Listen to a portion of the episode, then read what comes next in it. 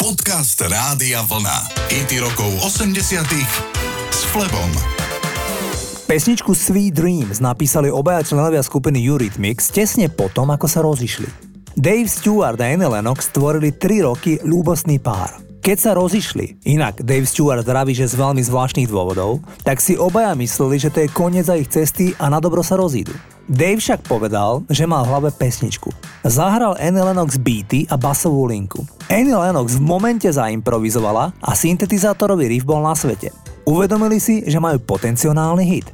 A tak nejak vznikol najväčší hit Eurythmics, titul. Sweet dreams are made of this.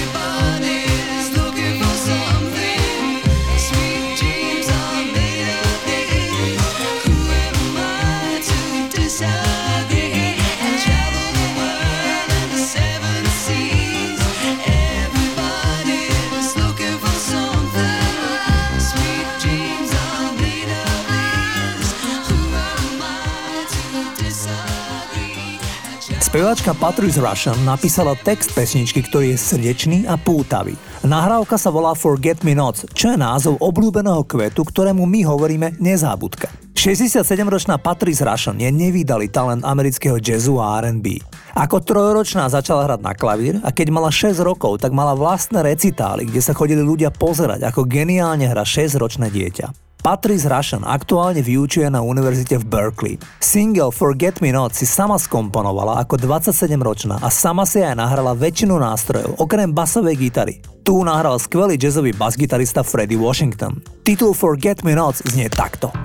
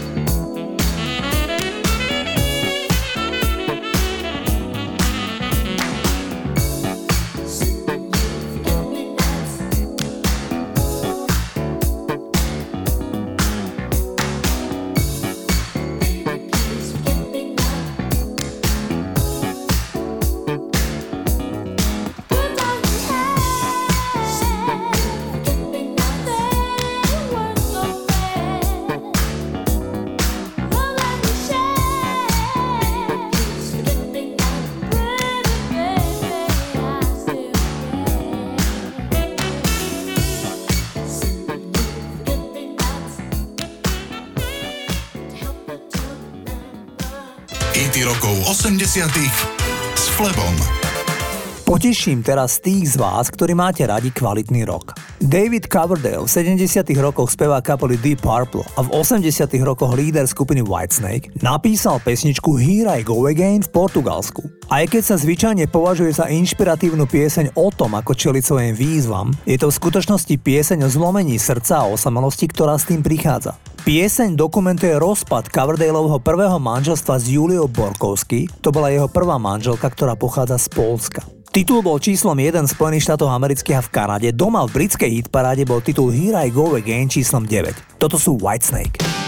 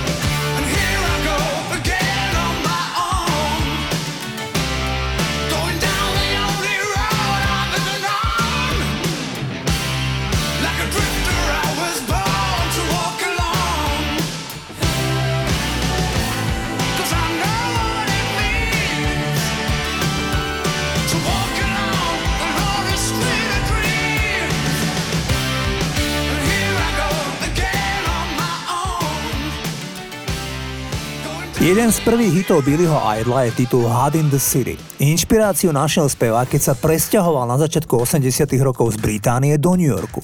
Zažil tam rušné a naozaj horúce leto. Tento pôvodom Angličan sa presťahoval do Ameriky, keď mu na začiatku kariéry pomáhal manažer skupiny Kiss, ktorých Billy Idol veľmi obdivoval. Treba uznať, že mladému punkerovi sa podarilo v Amerike dokonale presadiť a mal hneď niekoľko veľkých hitov. Jeden z tých prvých sa volá Hot in the City, toto je Billy Idol.